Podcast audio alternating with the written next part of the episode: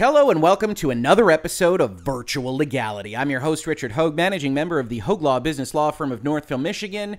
And one of the things that was really funny to me after I did my big two and a half hour video on the court decision in Epic versus Apple, the 51st or 52nd part of this now 55 plus video Epic saga was that people came into the comments and said, "Oh, this is going to be a shame. I've learned a lot. There's been a lot of information from both sides, Epic and Apple, about these questions. It'll be a shame for the playlist to close."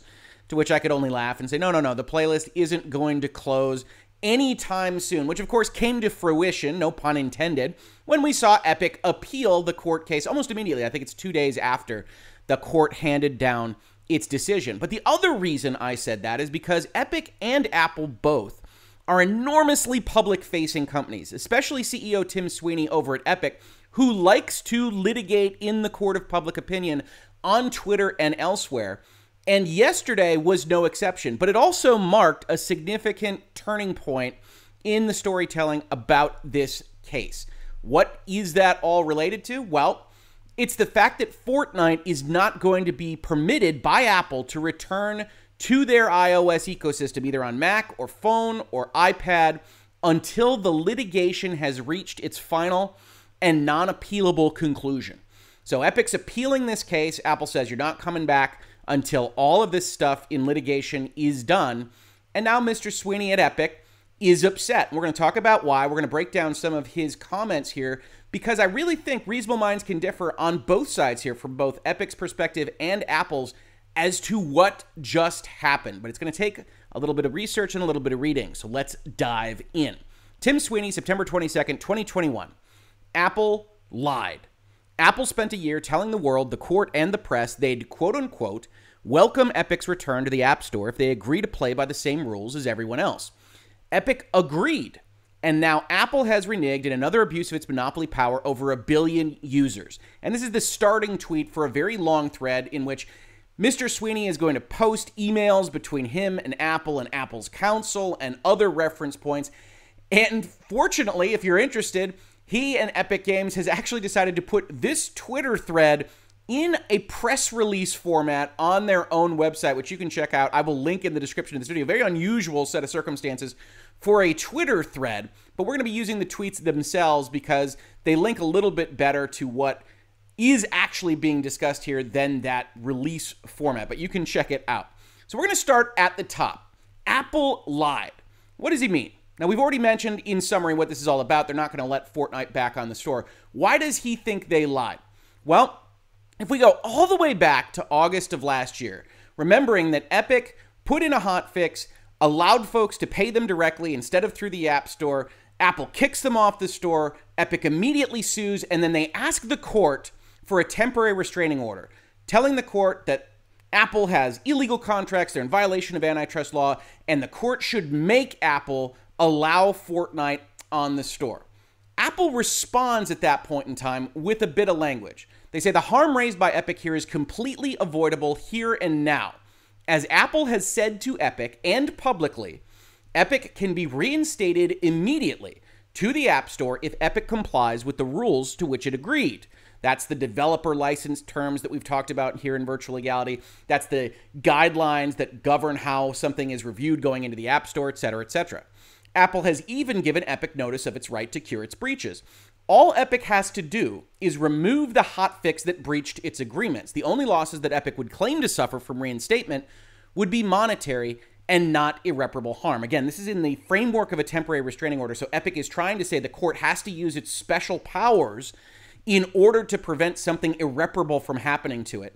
Apple saying all they have to do is turn this switch off. We'll let them back on the store. They can make money through Fortnite as they have been in the past, as the court would find in the last couple of weeks. They made $700 million in the couple of years where they were monetized on iOS, and everybody would be happy. It would pay the commissions it agreed to pay and abide by the guidelines it agreed to accept for the last decade. The only real issue for Epic is the commission, which it does not wish to pay, and about which it is free to litigate. Epic does not need to breach its agreements or throw its own customers into this dispute to litigate an antitrust claim.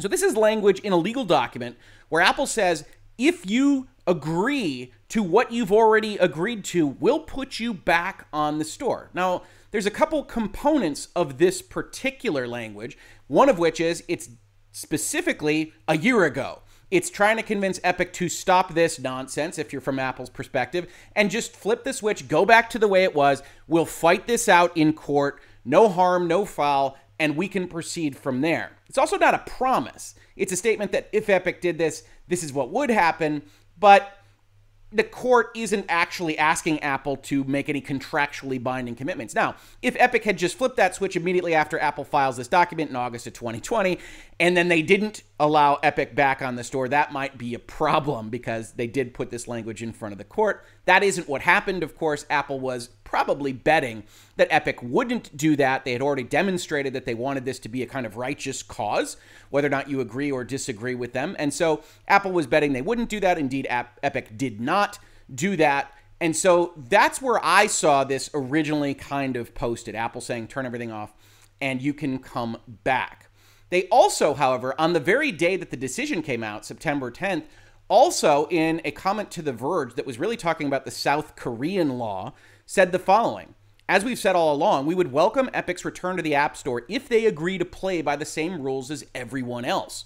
Epic has admitted to breach of contract, and as of now, there's no legitimate basis for the reinstatement of their developer account. So, as of the court's decision, you have Apple continuing to say, when Epic agrees to play by the rules we've set forth, Epic can come back. Now, if this isn't your first rodeo in virtual legality, you can probably already see the language in which there is no meeting of the minds, and that is what does it mean to agree to play by the same rules as everyone else? Tim Sweeney thinks that's what they did. He's got this right in black and white in his tweet Epic agreed. So, what does that look like to Mr. Sweeney? Well, he has another tweet for that. Just last week, Epic agreed with Apple that we would play by the same rules as everyone else. And he puts the email that he sent to Phil Schiller at Apple talking about what that means. We're going to read it in its entirety, then we're going to break down what I think are the potential issues from the Apple side, why Epic is doing it this way, and more. Hi, Phil. I'm writing to provide clarity on where we stand. Epic has appealed the court's decision in our suit over Apple's policies on in app purchase and competing stores. Though we can't update the Fortnite version that users still have on their iOS devices, we've disabled Epic Payments server side and have paid Apple $6 million as ordered by the court. Epic has asked Apple to reactivate our Fortnite development account. Epic promises that it will adhere to Apple's guidelines whenever and wherever we release products on Apple platforms. If we get the account back, we'll bring Fortnite back to Mac as soon as possible, and we'll reincorporate Fortnite for iOS in our Unreal Engine development and testing process, which will benefit all of our mutual developers. Whether Epic chooses to bring Fortnite back to iOS consumers depends on whether and where Apple updates its guidelines to provide for a level playing field between Apple in app purchase and other methods of payment. Epic will resubmit Fortnite to the App Store if you adhere to the plain language of the court order and allow apps to include buttons and external links that direct customers to other purchasing mechanisms without onerous terms or impediments to a good user experience. In that case, our remaining dispute will be about competing stores, and I genuinely believe we could find common ground on the topic if Apple's position were based solely on user security and privacy rather than commercial interests. As a provider of developer tools, Epic continues to support Apple platforms and our mutual developers wholeheartedly. If you have any questions or thoughts, I'm happy to talk. And a lot of that probably sounds, especially to Tim Sweeney's ear, as if he's capitulating and agreeing to follow Apple's orders as long as Apple agrees to what the court has required. However, there are certainly different ways to look at what is said even in this email. So let's start out in the first paragraph. Epic has appealed the court's decision in our suit over Apple's policies on in app purchase in competing stores. So, as we've talked about in this space, we covered it, appealing an Apple win. Epic has filed a notice of appeal. In fact, they filed it within, I think, 48 hours of the court decision coming down. But that's just a notice document. All it says is we're appealing. The appeals process is now going to require both Epic and Apple, as well as friends of the court, to file briefing documents that are going to explain what it is that Epic is appealing, the questions to be answered by the Court of Appeals. And as it stands right now, nobody, not Apple, maybe not even Epic, although they're discussing it internally, certainly not me, knows exactly what Epic is planning to appeal. They could appeal every single decision that the court made. That's a little bit unusual. Generally, you focus your appeal to things that you think you can win. But we don't know what it is that they're going to choose to appeal. So, as it stands right now, just from a timing question, it would be rather silly for Apple to assume that Epic is going to drop certain aspects of its claim against them. With that still outstanding, it makes a little bit of sense for Apple to say, well, we should at least wait to find out what it is you're disagreeing with with respect to the court because the act of appealing that court decision sure looks, to my eye, like a party that isn't quote unquote agreeing to play by the same rules as everyone else. As it stands today, the court found that the vast bulk of the guidelines, of the developer license, of Apple's arrangements in general are not antitrust violations. They are enforceable. And that's how we arrived at the decision in Epic versus Apple. Now, that might change. But as it stands right now, Apple's looking at a series of rules and saying, well, you've agreed to follow these, and yet you're fighting them in court. So, do we have to let you back? Maybe yes, maybe no. But the court also found that Apple doesn't have to let them back by virtue of the contract terms itself. So let's continue a little bit with what Mr. Sweeney had to say here. So he's a party that's fighting against these rules, now claiming that he's going to agree to them. In fact, that's what I think he's relying upon in this email. Epic promises that it will adhere to Apple's guidelines whenever and wherever we release products on Apple platforms. But obviously, the recent history there is suggestive of a company and a party that didn't do that in the first instance. So, again, as I've said here in Virtual Legality, one of the things that Apple has at its back for treating Epic this way is that Epic undoubtedly acted in a clandestine or surreptitious or problematic way in deliberately deceiving Apple and the manner in which it breached its contract. So that's another issue that's raised by this kind of question. If we get the account back, we'll bring Fortnite back to Mac as soon as possible. We'll put it in for our mutual developers. And whether or not we choose to bring it back to your phones and tablets depends on whether and where Apple updates its guidelines to provide for a level playing field between Apple in app purchase and other methods of payment. And here we see Mr. Sweeney effectively stealing a rhetorical base, right? He says, I'll bring it back as long as Apple provides a quote unquote level playing field, which is an almost legal term of art. But importantly, it's not one that the court found was required by Apple. And so you see Epic, which just lost this court case, trying to get a little bit of extra wiggle room for what it's allowed to do in the iOS ecosystem. Now, of course, I made a very short video, as I think you all know, about the court decision, which you can check out, and I will link it in the description to this video. But we can look at what the court said about these kinds of things. So, when we're talking, for instance, about their injunction on messaging out of external payment options, we see the following. While Apple's conduct does not fall within the confines of traditional antitrust law, the conduct falls within the purview of an incipient antitrust violation with particular anti competitive practices which have not been justified.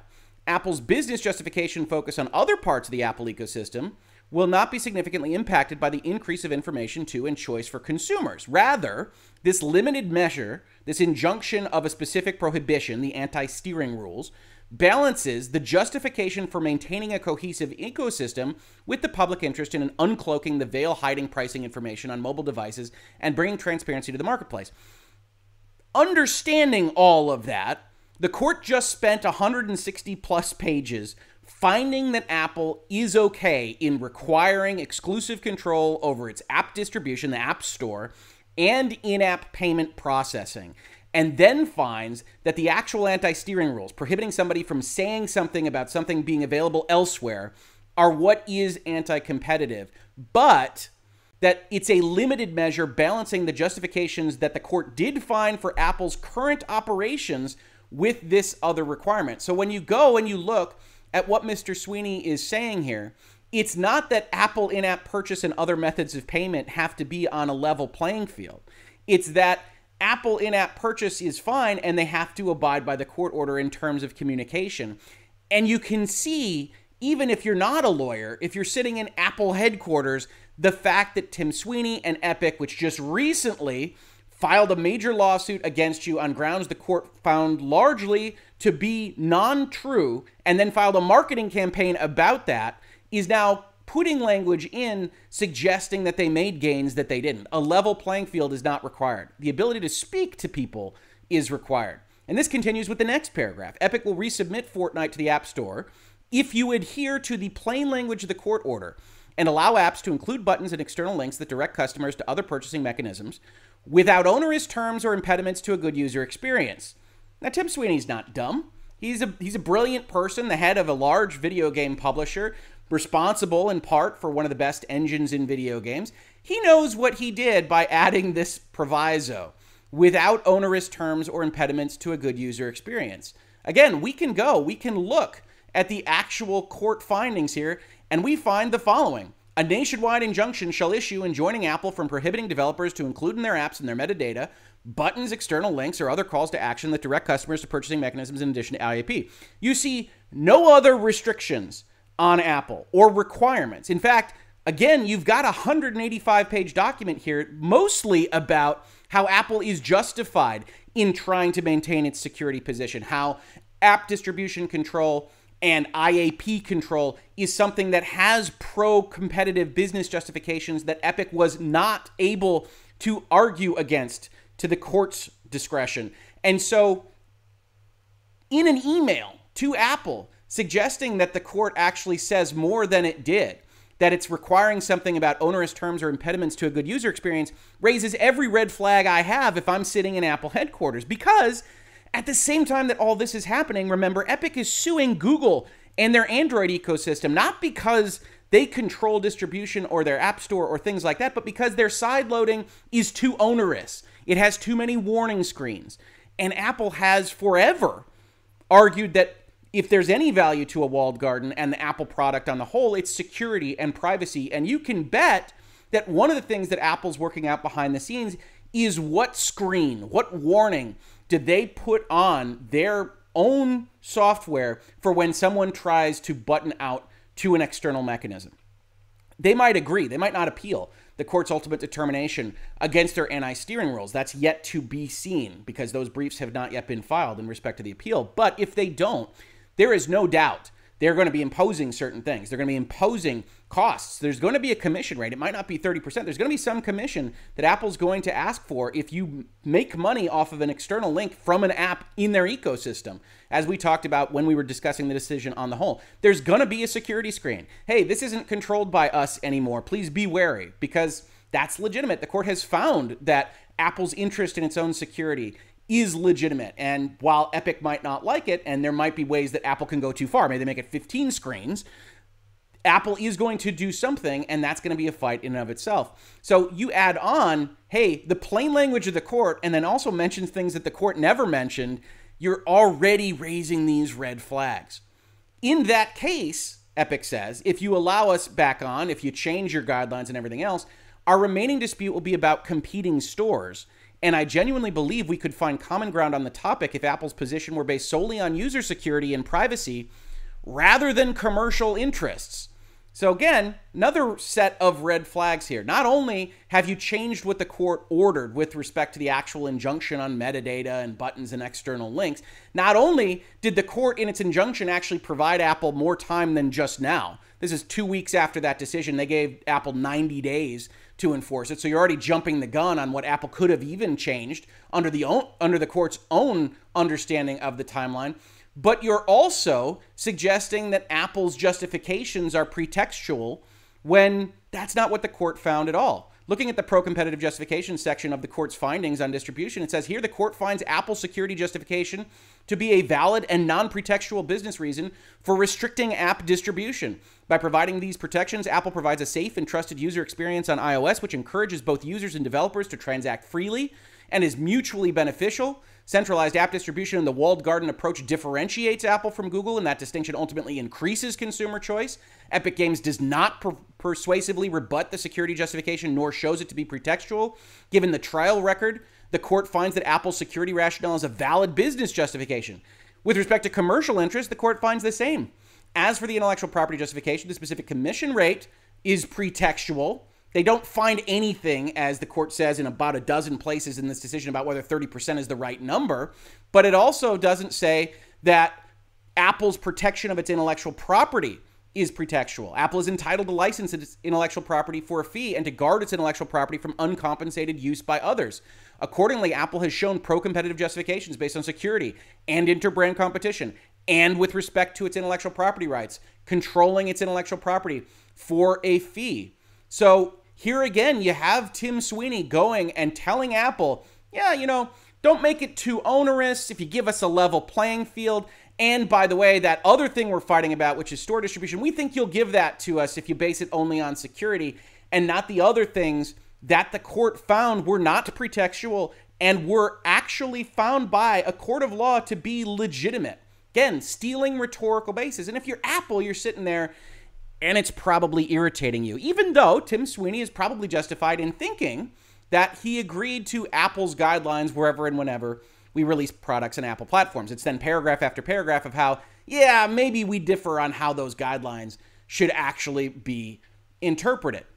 Next, we have another tweet from Mr. Sweeney that talks about the timeline and then also incorporates Apple's response. He says, Late last night, Apple informed Epic that Fortnite will be blacklisted from the Apple ecosystem until the exhaustion of all court appeals, which could be as long as a five year process. Now, five years jumped out at me because that's a little bit high for a normal appeals process, even between kind of commercial titans. You can, of course, have appeals processes that go up to the Court of Appeals and down to the trial court, or up to the Supreme Court and down to the down to the Court of Appeals. But that's not at all the norm. So I wanted to look at this and I said, for the record, median time for a final disposition of the Ninth Circuit civil appeal is currently just a bit under three years from the original ruling, 34.8 months. But even that is a little bit deceptive and not exactly right for what's happening here. If we go, and I apologize for the size of these numbers for those of you watching this on YouTube, but this is just the way a government chart looks, we can go and we can look at a table for the U.S. Court of Appeals medium time intervals in months for civil and criminal appeals terminated on the merits by circuit during the 12 month period ending September 30th, 2020. So, as recently as last year, and again, remember, last year was a year in which a lot of courts around the country had trouble getting things done. But we can see here that there is a median time from the filing in the lower court to the last opinion or final order in the appeals court in the Ninth Circuit, which is where we're living, of 32.4 months.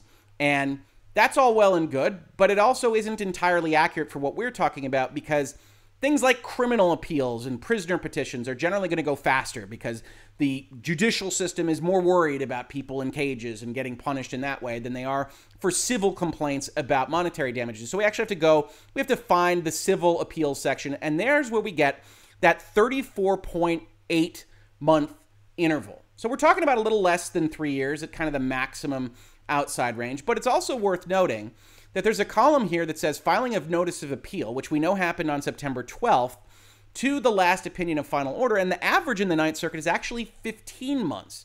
This number, 34.8, appears to actually be taking into account when you filed your initial lawsuit, which would be August of 2020. Yeah, tack on a year to however long the circuit takes. So we've got a bunch of different numbers, none of which exceeds three years. A 15.3 number here, which is about a year and three months.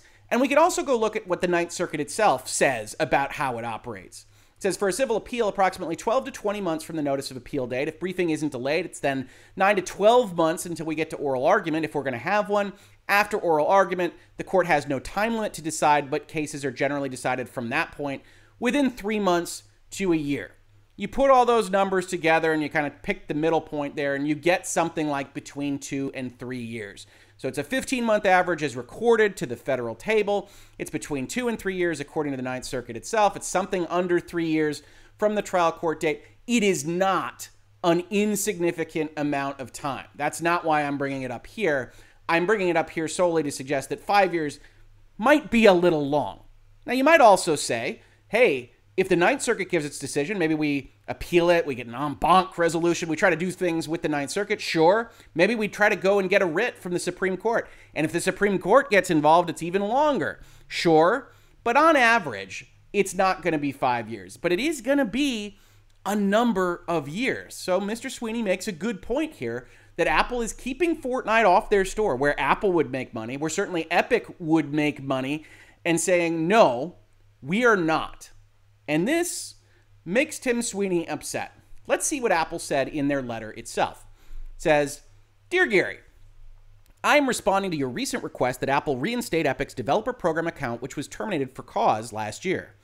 Epic committed an intentional breach of contract and breach of trust by concealing code from Apple and making related misrepresentations and omissions. In its decision, the court recognized that Apple had contractual rights to act as it did. It merely enforced those rights as Epic's own internal documents show Epic Games expected. The court further found that Apple's termination of the DPLA and the related agreements between Epic Games and Apple was valid, lawful, and enforceable. Following that decision, Mr. Sweeney has publicly said that Epic wouldn't trade an alternative payment system away to get Fortnite back on iOS. In light of this and other statements since the court's decision, coupled with Epic's duplicitous conduct in the past, Apple has exercised its discretion not to reinstate Epic's developer program account at this time.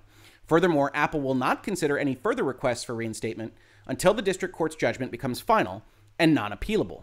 So now let's look at it a bit from the Epic side of things, right? Apple puts this language out there, and we know it's correct in terms of the rights afforded to them. We've looked at this in the decision video, we've looked at this throughout the entire process here. We know Apple in general has in their agreements the right to not work with another party, to terminate a relationship with that party, and that's pretty normal across all contractual relationships. If you don't want to work with someone, the law is not generally going to force you to do that. We even saw in the court decision itself, as stipulated by Epic, if the court found a breach, that Apple could terminate them.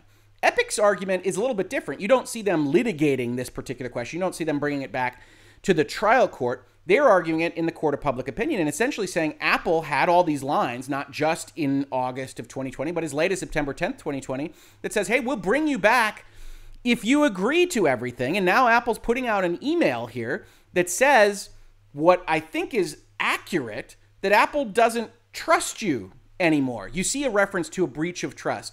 You see a reference to the fact that Tim Sweeney, through his tweets, through his statements, is continuing to make Apple uncomfortable that they might try something again. Apple was snowed by this hot fix version of the Mega Drop, and Apple doesn't want that to happen to them again. Now, you can argue that Apple shouldn't have made those statements in quite as bright and bold lines as they did for the last year. And I would agree with you. I think there's probably even me on video when Apple has said this once or twice, saying they, they don't believe that. They don't believe that they would put Epic back immediately because Epic has already breached that trust. And so I probably wouldn't have said that in that fashion. So I think Epic has a good point here that Apple never intended to bring them back. But Epic has continued to say these things, has continued to appeal, has stolen those rhetorical bases in those emails. So I'm really of two minds here. I would love to have more players playing Fortnite. I play Fortnite. I like Fortnite. I like Epic's output. I like Unreal Engine in games. But I also see Apple's side of the perspective here to say, look, here's what you did. The court agreed with us. And now we've got a problem with you that is exacerbated by what you go out and say in public, like, oh, I don't know, a Twitter thread that excoriates us for tweet after tweet after tweet. As in, for instance, this is another extraordinary anti competitive move by Apple demonstrating their power to reshape markets and choose winners and losers. Now, I understand Mr. Sweeney being upset about this, but understand, for the most part, market participants interacting with Apple didn't actually commit the party foul that Epic did, didn't surreptitiously put in a hot fix to add a mega drop, didn't then have a marketing campaign ready to go to make things personal, didn't do all of this, which the court found to be completely out of bounds and didn't relate to their antitrust claim at all, which we'll see in some of the language we're about to look at. And so Epic is and continues to be a rather poor vanguard for what I think are legitimate grievances and complaints about the way Apple conducts business. Mr. Sweeney continues Why did Apple break its promise to allow Fortnite back under its rules? There wasn't a promise. Apple cites three reasons. They, one, epic statements since the court's decision, and the way we launched direct payments in 2020. Fortnite should not be blacklisted for challenging an agreement containing terms the court found to be unlawful, which Apple forces on all developers as terms of access to iOS. Will fight on. The need for regulatory and legislative action is clearer than ever before. And I really do think that Epic's push on all of this is better aimed at regulatory and legislative action, where at least you do have elected representatives or regulators looking at this issue as to what rules need to be imposed rather than applying the Sherman Antitrust Act or even kind of the amorphous unfair competition law from California. But he quotes here about that unfair competition law finding, and he neglects to quote what the court also said about this. And again, I'm not begrudging him his rhetorical stance, but it's incomplete at best. The court also said even though the court has found the anti steering provisions to be unfair under the UCL, that's the unfair competition law in California, the result was a measured alternative to plaintiff, that's Epic's, overreach. These provisions can be severed. That means separated. The contract can still exist, even with you getting rid of the anti steering rules, while maintaining the provisions that require honesty to control the parties' relations and the coding of apps. The court was never behind Epic hiding the ball on what it did. As the court continues, Epic Games never adequately explained its rush to the courthouse or the actual need for clandestine tactics. The marketing campaign, Free Fortnite, appears to have resulted in indirect benefits to Epic, but it does not provide it a legal defense.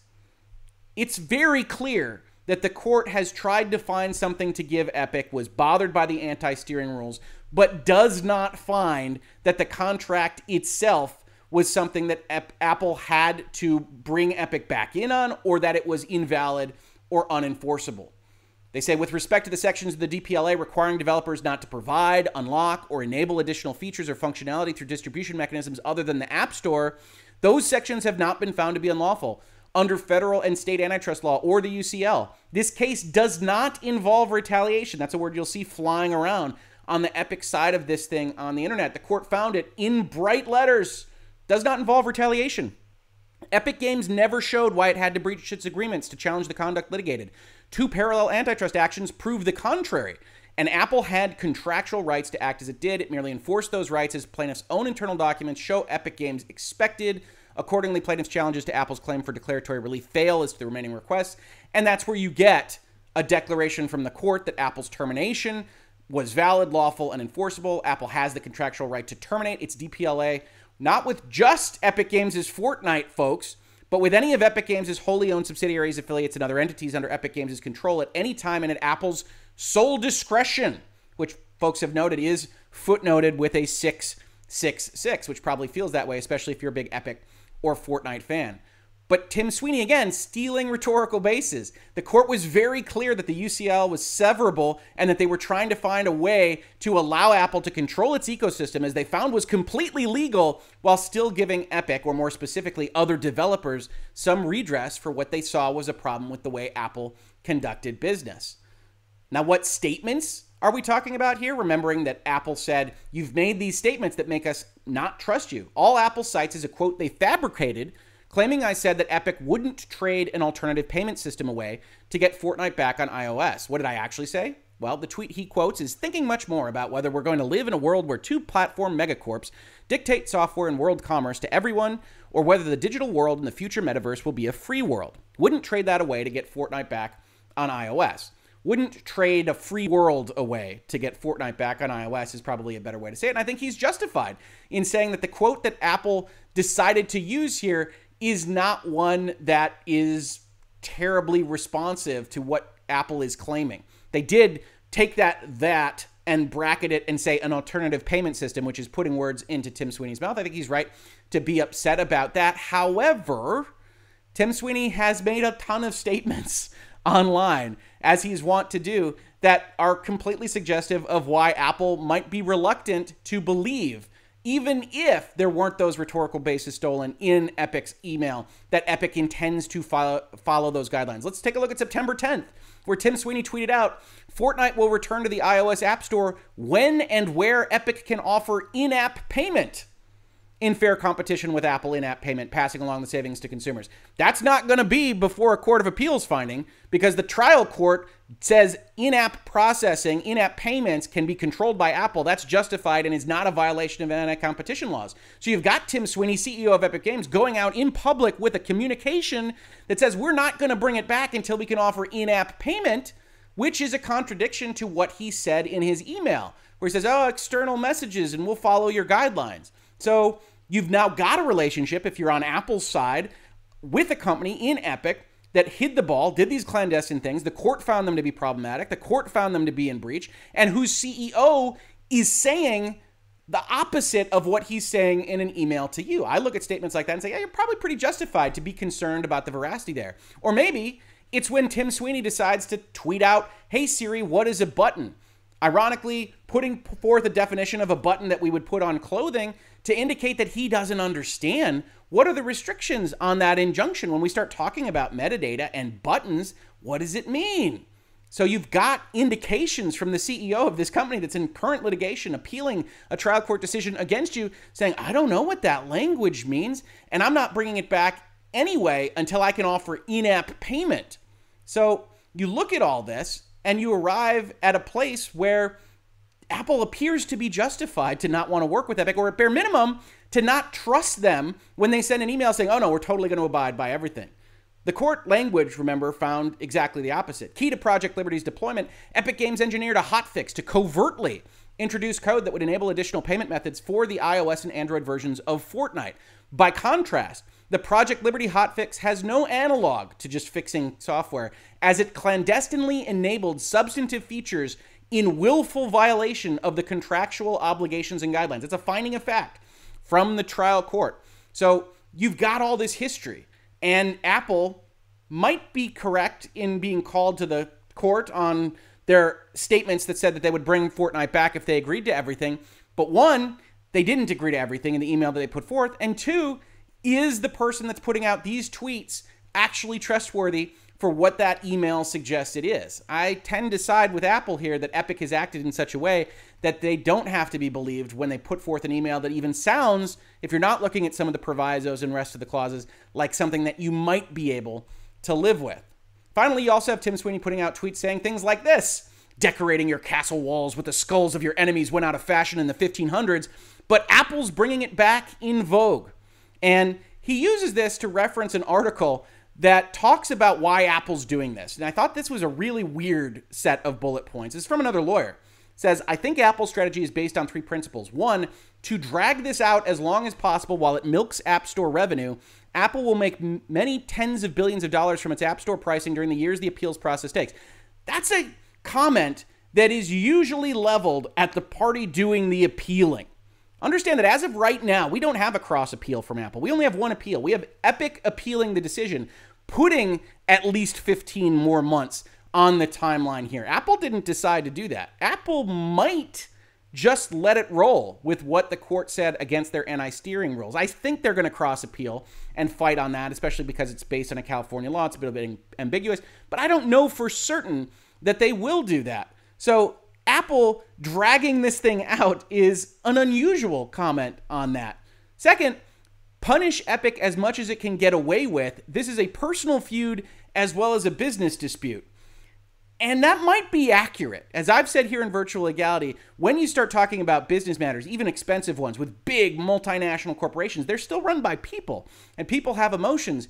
But then again, you'd have to ask yourself which party is responsible for making this a personal fight?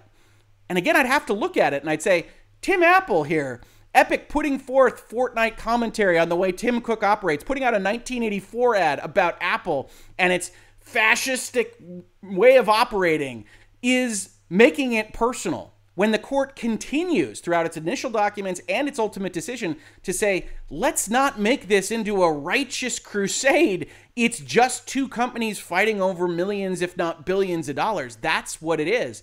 So while it might be personal, that appears to have been started by Epic and Mr. Sweeney. And then finally, to use the punishment to discourage other companies from suing Apple. That might be the case, but you could also read it as saying use the punishment to discourage other companies from breaching your contracts and surreptitiously making hotfix switches and things like that. So now you're Apple, you're looking at this, you've got Tim Sweeney talking about you like you're decorating your castle walls with the skulls of your enemies. And I don't think that Apple is in a position to be fought against on this particular vector. I think Epic is righteous. I think they feel like they're in the right on this. I think they're appealing it. Who knows how that appeal will go? Could go Epic's direction. But as it stands right now, it's a bold play to go and ask Apple to put Fortnite back on, or more specifically, to re engage their developer account without even a promise that we'll put Fortnite back on, that anybody will make any money until you give them a level playing field, unless you commit to not having onerous requirements, even though the court itself gave you more time from now to decide what those guideline changes and how your software will operate will actually look in practice. Which is all a long way of saying this is not going to be a playlist that stops anytime soon. At bare minimum, Mr. Sweeney and Epic won't let it. There will continue to be news items that pop, and undoubtedly legislative and regulatory regimes that change in front of Apple, and we'll be discussing them here in virtual legality. But as it stands right now, you've got these headlines about Apple lying, you've got people defending Epic, you've got people defending Apple in some corners as well. But as with everything here, it's a lot more complicated than it appears. And Epic's email and Tim Sweeney's statements to the public did them no favors in convincing someone to believe that Apple should put Fortnite right back on the store. This has been Virtual Legality for today. If you enjoyed discussions of technology, business, and law, please consider supporting the channel. I think we're pretty unique here in this space. We've got Patreon, we've got other ways to support us listed in the description of this video, or just subscribing and telling your friends that we're having these conversations. Every little bit helps. If you caught this on YouTube, thank you so much for watching. And if you listen to it as a podcast, thank you so much for listening. And I will catch you on the very next episode of Virtual Legality. Virtual Legality is a YouTube video series with audio podcast versions presented as commentary and for education and entertainment purposes only. It does not constitute legal advice and does not create an attorney client relationship. If you have legal questions about the topics discussed, please consult your own legal counsel.